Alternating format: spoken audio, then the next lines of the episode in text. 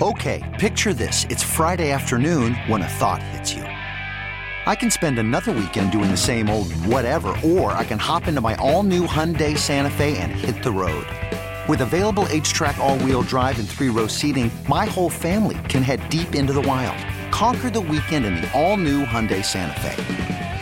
Visit HyundaiUSA.com or call 562 for more details. Hyundai, there's joy in every journey. This episode is brought to you by Progressive Insurance. Whether you love true crime or comedy, celebrity interviews or news, you call the shots on what's in your podcast queue. And guess what? Now you can call them on your auto insurance too with the Name Your Price tool from Progressive. It works just the way it sounds. You tell Progressive how much you want to pay for car insurance, and they'll show you coverage options that fit your budget. Get your quote today at progressive.com to join the over 28 million drivers who trust Progressive. Progressive Casualty Insurance Company and Affiliates.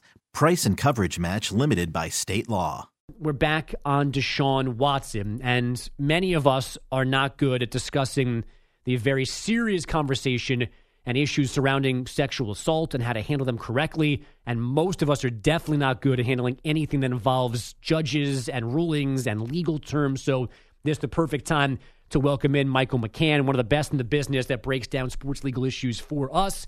Writing now at Sportico. Follow him on Twitter at McCann Sports Law. Michael, it is Andrew as always. Thank you so much for the time. We appreciate it.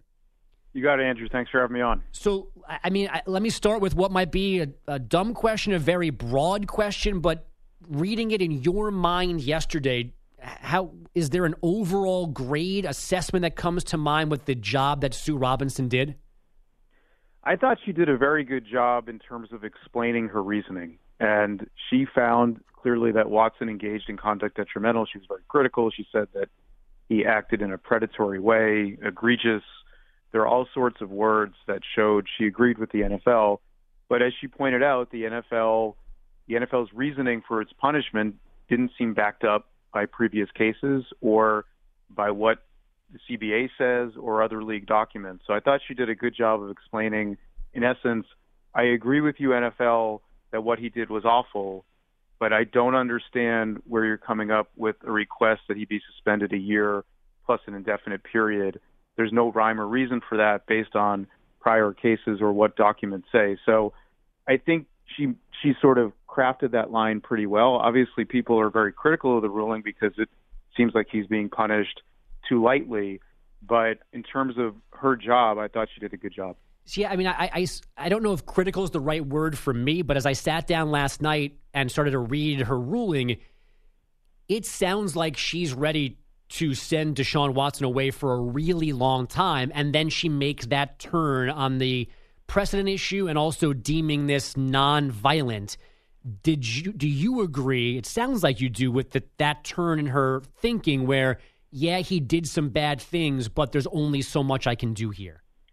Yeah, so I mean, commonsensically, it doesn't seem that that's right. But on the other hand, she's going by how the league has used that phrase, and she's not really trying to reinterpret it in a way that goes outside the scope of how the league has been using that phrase or the union has been using it. So, uh, and I and I think that that puts her in a tough spot where she's really bound to basically apply the rules, right? I mean, that's what a judge should do, not sort of reinvent the rules or create new rules, but apply apply the rules that are there and apply how words have been defined. So uh, I think in that regard, she did a, a very good job. But but it doesn't, you know, the public doesn't necessarily uh, sort of view the world that way, and I think that's always a, a challenge for a judge is when they're applying the rules, they're not trying to make up new rules, they're trying to apply rules. Sometimes it leads to outcomes that seem wrong or unfair, but it's really the job of the judge, or in this case, the judge serving as an arbitrator, to uh, abide by the rules that she's been given. Michael, the distinction that she makes, you know, deeming this non-violent. Obviously, I, I think that there is a non-legal way to assess that in terms of what is and what is not violence in these certain situations, but from a from a legal perspective, that is an important delineation for her to have made. Yeah, it does because it, it, it she wrote it meant that she didn't even have to suspend him six games. She noted it could be less than that. She was under no obligation to suspend him six games. But even if it was violent, it's not clear that she would have gone above six games. because she noted that there's the issue of this he's a first time offender in the sense that he hasn't been punished before. So it's significant, but I'm not sure it even would have led to a different ruling. Can you walk me through also her point about the NFL had to give the PA fair notice about upping punishments for things like this? Because my very novice reaction to that was, you know, this is not there's no gray area on his on this type of behavior in general. It's not like something came about where, you know, like I, I know this is a good comparison or not, but I was thinking more along the lines of baseball and pitchers using a sticky substance. Like all of a sudden something was legal and now it's not. So now you can't punish him because things are different. Like Deshaun Watson shouldn't need a heads up that he shouldn't behave like this. But why did this fair notice argument come into play here? So I think the fair notice argument comes into play in terms of the punishment. Okay. That right. So she she found him he he erred and he he he committed conduct detrimental. But the notice argument is that if you're gonna if you're gonna hold if you're gonna punish someone, before the person commits the wrongful act, they need to know what the punishment is. That it can't suddenly increase fivefold uh, after the fact. That that's the retroactive concern. That if if you and I are doing something wrong and, and we know that the crime carries a 10 year prison sentence, if suddenly the judge says, "Well, you guys are really bad people, we're going to send you to life," that's un, that that's not allowed in the U.S. It's sort of it's a retroactive application of a punishment, and it's not normally allowed in arbitration either. Michael McCann at McCann Sports Law covers all sports legal issues at Sportico with us here this morning on CBS Sports Radio. Um, as I think most people know by now, the NFL did not bring all of the women and all of these allegations in front of Sue Robinson. They kind of streamlined things into four specific women and their accusations. Is that the normal procedure in something like this? And do you think it was the right way to go about things from the NFL perspective? Yeah, yeah. there's no normal procedure here because we've never seen this before. Okay. We've never seen a player, right. right? So this is this is kind of like literally a make it up as you go. Uh, I, I think it made sense in the sense that they went with the cases that they thought were, were the strongest in terms of corroborating evidence, that there were text messages and other materials that distinguish those cases from the others. So it, to me, it makes sense to streamline it because the challenge of doing 24 cases is that uh, a it can it can seem repetitive, and some of them may not be as strong as others, and it allows Watson's lawyers to say, well, aha, if this isn't the strongest case, then why should you believe the others? Do you think the NFL should appeal this decision, Michael? Yeah, that's the million dollar question. I, I think they probably will, but I'm like 60 40 on it. I, I'm not convinced they're going to do it as I would be in any other player matter. And the reason why I say that is that it's risky for the NFL. It's risky because they have to explain how a pretty, you know, pretty uh, reasonable in terms of logic ruling by Judge Robinson is wrong. And you know, this is different from other cases where Goodell is the sort of uh, you know what he finds facts, he issues a punishment, he hears appeals.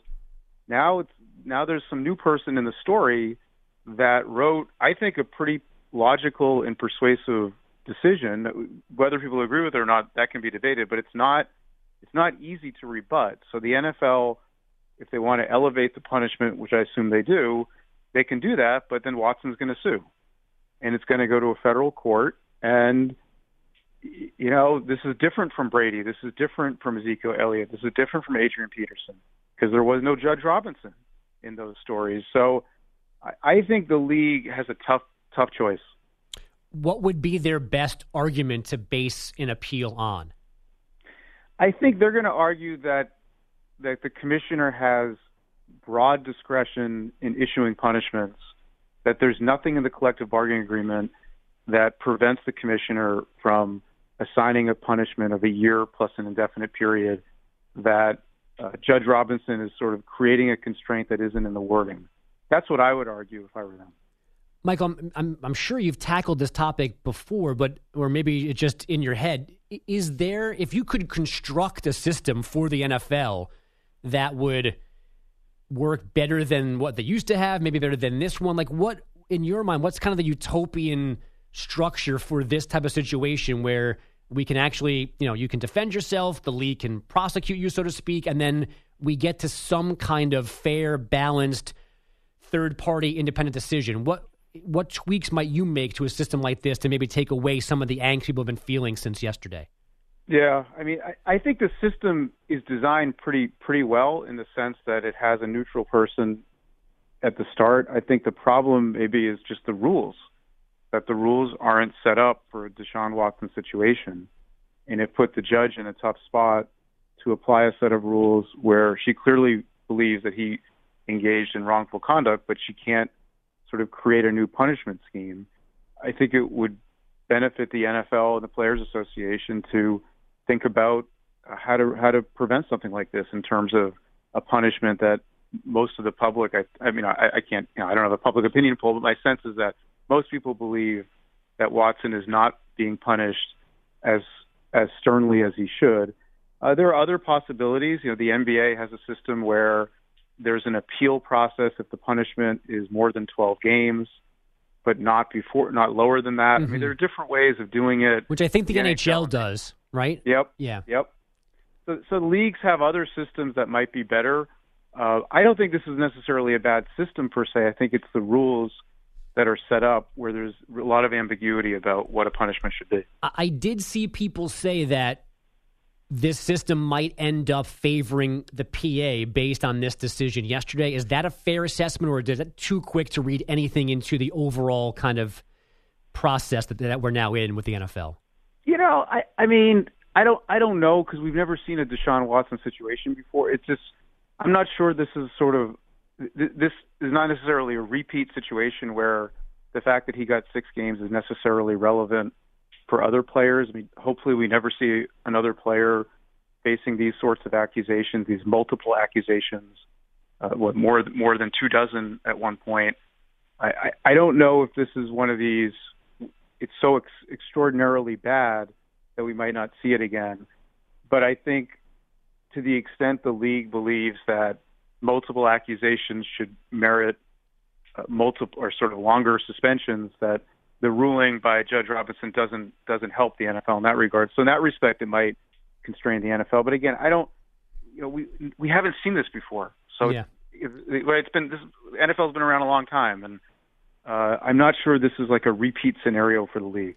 Michael, last thing, just just to sum up, and forgive me in advance for putting words in your mouth, but it, it sounds like you might have landed in a similar spot as Sue Robinson if you were in charge of this hearing. Is that is that fair? So, well, you know, going into it, I thought she would. I thought it would be an eight or ten game suspension. To be perfectly honest with you, I didn't think she was going to get a year because I thought there were multiple accusations and that there should be some reflection of that. That it should be longer than what other players have faced. But after reading her opinion and sort of the logic of it, I thought, well, it makes sense what she wrote. So I might not have landed in the same spot because I was thinking about it differently going into it. But uh, clearly, she thought through it in a way that, uh, to me, is logical, even if the outcome doesn't seem right.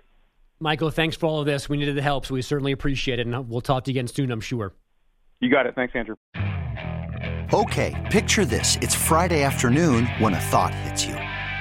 I can spend another weekend doing the same old whatever, or I can hop into my all-new Hyundai Santa Fe and hit the road. With available H-Track all-wheel drive and three-row seating, my whole family can head deep into the wild. Conquer the weekend in the all-new Hyundai Santa Fe. Visit HyundaiUSA.com or call 562 for more details. Hyundai, there's joy in every journey. This episode is brought to you by Progressive Insurance. Whether you love true crime or comedy, celebrity interviews or news, you call the shots on what's in your podcast queue. And guess what? Now you can call them on your auto insurance too with the Name Your Price tool from Progressive. It works just the way it sounds. You tell Progressive how much you want to pay for car insurance, and they'll show you coverage options that fit your budget. Get your quote today at progressive.com to join the over 28 million drivers who trust Progressive. Progressive Casualty Insurance Company and Affiliates. Price and coverage match limited by state law. T Mobile has invested billions to light up America's largest 5G network from big cities to small towns, including right here in yours. And great coverage is just the beginning. Right now, families and small businesses can save up to 20% versus AT&T and Verizon when they switch. Visit your local T-Mobile store today.